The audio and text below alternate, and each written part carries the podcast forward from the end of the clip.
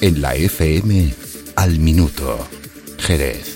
Buenos días, hoy el foco informativo estará en Madrid en el Tribunal Supremo, donde alrededor de las 10 de la mañana declarará la exalcaldesa de Jerez, María José García Pelayo, para explicar las adjudicaciones que se realizaron para conceder el montaje y actuación de la presencia jerezana en Fitur 2004, la Feria Internacional del Turismo. Acude en calidad de investigada por un presunto delito continuado de prevaricación administrativa y otro de falsedad en documento público. Desde el PP de Cádiz han venido subrayando que desde que se conoció esta declaración, que la misma se produce a petición de la propia exalcaldesa y que el Tribunal Supremo aún no ha pedido el suplicatorio al Congreso por este caso. Recordemos que el alto tribunal abrió causa contra García Pelayo dada su condición de aforada en relación con determinados contratos administrativos realizados para Fitur 2004 cerrados por el consistorio a empresas de la trama Gürtel como Special Events o Downtown Consulting por un importe de 355.000 euros.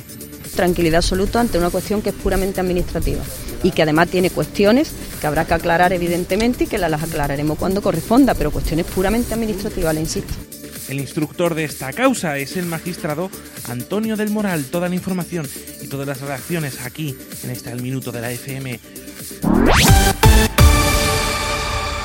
Más asuntos, la Junta de Gobierno local aprobó este pasado viernes dos estudios monográficos sobre las barriadas España y La Plata elaborados por los servicios técnicos del Departamento de Planeamiento de Urbanismo en cumplimiento con el Plan General de Ordenación Urbana, el PGOU. Esta iniciativa tiene como objeto profundizar en el conocimiento de ambas barriadas consideradas como singulares en el PGOU para conservar y proteger sus valores históricos y característicos. Por otra parte, Ciudadanos Jerez, encabezado por Carlos Pérez, su portavoz municipal en el Pleno del Ayuntamiento, ha iniciado una ronda de visitas a las diversas variedades rurales que existen en nuestra localidad. La barriada de Gibalbín es una de las primeras que ha tenido el edil de Ciudadanos la ocasión de visitar y ha declarado que nuestro trabajo es solucionar los problemas de la ciudadanía.